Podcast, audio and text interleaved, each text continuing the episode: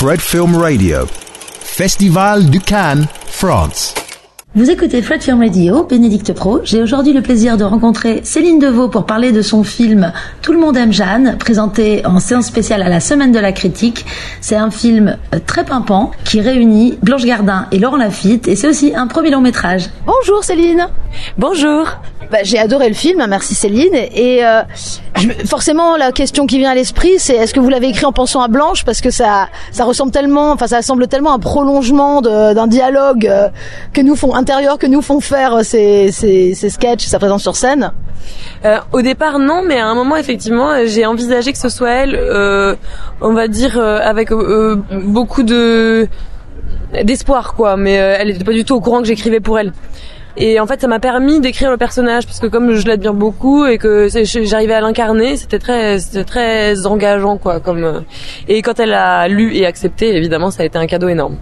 Quand on écrit en pensant à quelqu'un qui fait de la scène, qui s'est fait connaître pour les stand-up, on doit ressentir une certaine pression à l'idée de lui soumettre son, son texte et de, euh, de lui soumettre ses dialogues, son propos.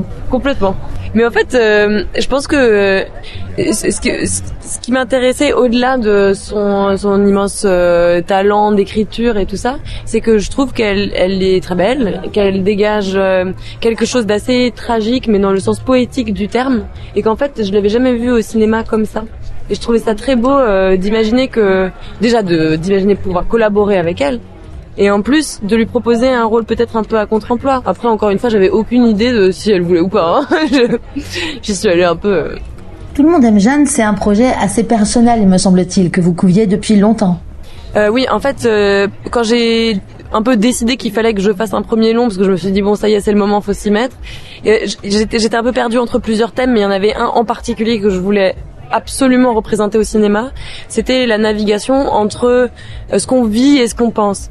Et comme bah c'est un peu contre-intuitif puisque le cinéma c'est la catharsis, c'est regarder les autres, être en empathie avec la peau, les mouvements, voilà. Et normalement on n'a pas besoin de parler ou de créer ce, ce, ce rapport intérieur-extérieur. Et en fait je voulais absolument le faire et donc utiliser l'animation pour permettre ce ressort non seulement comique mais aussi tragique où on est avec quelqu'un et on a accès à ses pensées en même temps donc voilà c'était ça le départ de l'histoire. Pour ce qui est des parties dessinées, est-ce qu'elles étaient telles quelles des scénarios ou est-ce qu'elles se sont affinées au fil du tournage? Alors la partie animation, elle était écrite depuis le début, mais effectivement, elle a énormément changé parce que on, ma monteuse Gabrielle Stemmer, elle a, elle a monté pendant le tournage. J'ai vu un bout à bout en rentrant. J'avais déjà des, des, des, petites scènes d'animation qui étaient prévues. Et puis en fait, bah, en voyant le montage, j'ai eu plein de nouvelles idées. Puis on a fait montage et dessination et animation en même temps. Euh, ce qui fait que c'était assez fatigant parce que ça faisait un peu, euh, tu vois, montage la journée, euh, dessin le soir, le week-end et tout. Et ce qui était assez beau, c'est que ça faisait un travail de fabrication très luxueux parce que voilà normalement quand on a terminé le tournage ben on se débrouille avec les rushs hein. et là il y avait une, un truc très joyeux de ah on peut rajouter ça on peut rajouter ça enfin essayer de c'est très vivant en fait comme manière de travailler et alors du coup, pour réaliser, pour réaliser, pour euh, diriger euh, Blanche Gardin, vous deviez la diriger à partir parce qu'elle est silencieuse en fait, puisque le texte, c'est-à-dire ce qu'elle pense, apparaît après dans les animations. Donc comment ça s'est passé au niveau de la mise en scène, au niveau de la direction? Bah justement, euh, toute l'idée, c'était que elle, elle, bon déjà, elle avait extrêmement bien compris le personnage, donc de toute façon. Je veux dire, elle proposait déjà des choses qui étaient d'une justesse totale. Et après, voilà, je lui rappelais, je lui disais, bon bah, souviens-toi, t'as tel moment, t'as ça dans la tête, tu te souviens de ça, machin. Puis on en parlait un petit peu. Elle me disait, ah oui, je pourrais penser à ça ou à ça. Et puis on tournait euh, comme ça. Après, euh, c'est aussi des histoires de montage. Il y avait des choses, euh, enfin, il y a plein de choses qui ont changé, même en termes de dialogue. Après, c'est vrai que moi, ça créait un truc assez étrange, c'est que j'avais plein de trucs dans la tête qui étaient pas dites spécialement sur le plateau. Je me disais, ah, j'aurais peut-être une idée. Il y a des choses qui vont changer au fur et à mesure, quoi. Est-ce que l'alternance entre les dessins et les parties filmées ont compliqué le dosage du timing comique, qui est vraiment, euh, je dois dire, parfait? Alors, euh, le, en fait, le rythme sur le plateau, euh, il y avait une, une, grande rapidité et tout, parce que comme Laurent et Blanche ont, je pense, éprouvé une assez grande joie à jouer ensemble, de toute façon, ça allait, voilà, ça allait vite. Il y avait un truc qui fonctionnait très bien, une grande énergie. Après, et en revanche, quand j'écris, je, je pense, enfin, j'écris en montage. Je me, je me dis toujours, euh, je coupe des scènes euh, à l'écriture presque, en me disant, euh, on n'a pas besoin d'en savoir davantage. Et à la limite, on inventera un peu sur le plateau s'il faut du rap, mais c'est intéressant d'avoir déjà le rythme dans la tête. J'écris beaucoup en musique aussi, du coup ça. J'ai bien aimé les deux personnages masculins qui d'ailleurs sont pas tout à fait dissimilaires. Le frère, le frère et le personnage de Laurent Lafitte ont quelque chose de, de proche, un peu décalé comme ça. Et, et voilà, comment vous avez eu l'idée d'avoir ces deux personnages masculins qui entourent aussi tendrement finalement euh, euh, Jeanne?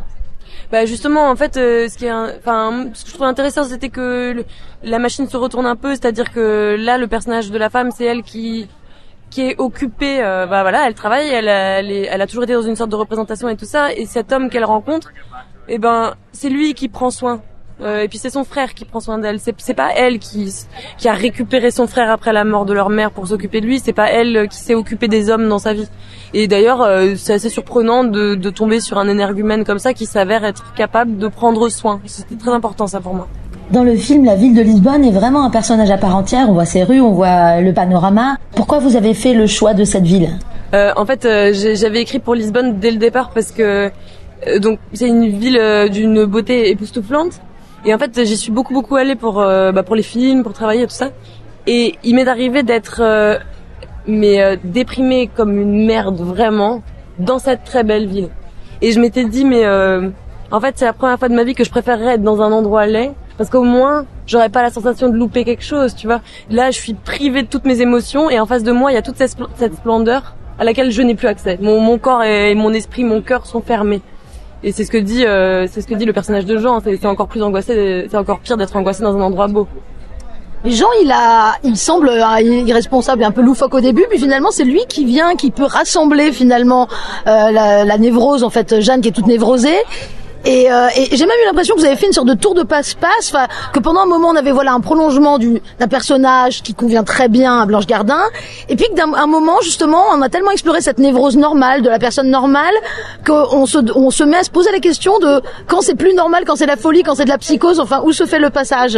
Euh, la scène de la plage pour moi représentait ce tournant. Est-ce que vous êtes assez d'accord avec euh, cette euh, manière de voir les choses euh, Ouais. Après il y a y a un truc un peu spécial aussi, c'est moi je, moi je voulais raconter quelqu'un qui est en déni. Enfin tu sais le mot dépression ça fait très peur. Il y, a ce côté euh, dépressif c'est une maladie. Moi je suis pas dépressive, ça n'a aucun sens. Euh.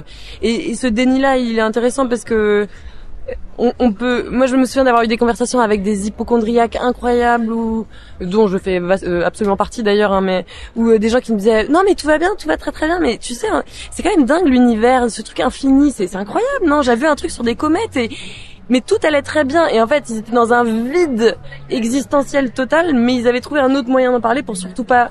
Et, je me souviens d'avoir dit, mais peut-être que t'es un peu angoissé. Ah, mais non, mais pas du tout, pas du tout. Et en fait, si, évidemment, c'est ça l'angoisse. Mais on cherche des, cherche des endroits pour la placer, quoi. Donc Jeanne, elle dit, je suis triste parce que ma mère est morte. Elle se dit pas qu'elle qu'elle est en train de vivre un glissement de la réalité qui en fait est l'angoisse, qui est voilà la perte de soi, quoi. Alors que l'intrigue s'articule autour de différentes crises, des crises individuelles, euh, une crise de fond mondiale, environnementale, eh bien on rit beaucoup. En fait, euh, je voulais, je voulais euh, faire une, une comédie de la dépression. Je, je, je, me suis dit bon, les sujets qui m'intéressent vraiment sont quand même des sujets assez plombants, à savoir euh, le monde va brûler, l'angoisse existentielle, tout ça, c'est mon dada, ça m'intéresse. Mais est-ce que euh, comment le partager quoi? Quel est mon niveau de partage avec la personne qui va être assise dans la salle pendant une heure et demie?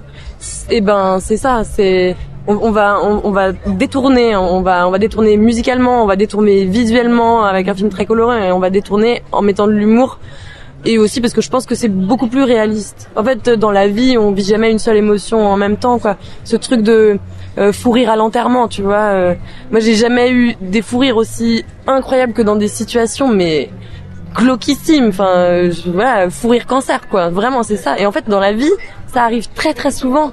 Et ça a l'air presque plus, euh, ça a l'air euh, stranger than fiction, mais pas du tout. Il y a peu de moments où t'es juste en train d'être triste. C'est, c'est trop dur d'être trop triste. En fait. C'est un peu bizarre comme phrase, ouais. Non mais justement, euh, le, le, le, de nouveau, là je reviens sur mon, mon idée que le personnage euh, de Laurent Lafitte est, est celui qui finalement, parce qu'il a, il a, il a une acceptation en fait, il a une acceptation totale de ça, donc il paraît complètement euh, dispersé, on va dire au début, et en fait non, il est, il est assez, il est assez clair, il est assez rassemblé, parce qu'il accepte ça et du coup il arrive à prendre le bien et le mal dans le même lot et de tout épouser quoi, un peu. Et je trouve que d'ailleurs, la, je veux pas trop en dire sur, mais la méduse, enfin la, la méduse colorée, elle reflète un peu ça. C'est une manière différente de prendre ce qui s'est passé et de se dire allez, on, en fait encore de la joie. Enfin, Voilà. Mais en fait, je crois que Jean, il, permet un, une, une révolution dans le personnage de Jeanne. C'est qu'il Jean ne, ne recèle pas une once de cynisme. Et en fait, les gens qui sont pas cyniques, on, on, peut parfois se méfier d'eux, presque croire qu'ils se donnent un genre comme ça, à avoir l'air d'accepter tout. On, on s'en méfie, on se dit ils mentent. Et en fait, quand elle réalise qu'il ment pas, qu'il est vraiment, il est vraiment franc, il est vraiment sincère, il va vraiment trouver de la beauté dans les choses, dans, dans des panneaux promotionnels. Et eh ben, c'est un soulagement énorme. Parce que ça veut dire qu'elle aussi, elle peut arrêter d'être dans dans la représentation. Il lui permet ça. On pourrait considérer Tout le monde aime Jeanne comme un film assez consolateur dans le fond. Est-ce que vous êtes d'accord avec cette idée? Est-ce que vous pensez au cinéma comme quelque chose de consolateur? Ouais, ouais, totalement. Et puis en plus, euh, bon, moi j'ai 35 ans, ma génération c'était encore les VHS et du coup non seulement c'était la consolation par euh, le contenu d'un film, mais en plus par euh, le fait de posséder cet objet, la, la, VHS, le DVD, et du coup de regarder le même film 15 fois, comme comme si on apprenait à connaître un ami et, et doublement consolateur. Parce qu'en fait on savait euh, la première fois on le découvrait puis après on savait à quoi s'attendre. On, on, y trouvait euh, toujours sa, son émotion à tel ou tel endroit du film. Vous avez vu 15 fois. Euh, on connaît la chanson d'Alain René. Mais euh, je pense plus que 15 et c'était ma grand-mère qui les enregistrait à la télévision française qui nous envoyait les VHS en Allemagne où on habitait à l'époque. Et celui-là il nous rendait avec mon frère et ma soeur on le regardait non-stop. On l'adorait c'était Céline Deveau qui nous parlait de son premier long métrage, Tout le monde aime Jeanne. Merci. Merci beaucoup Céline. Merci. Fred Film Radio. 24-7 on Fred.fm and smartphone apps.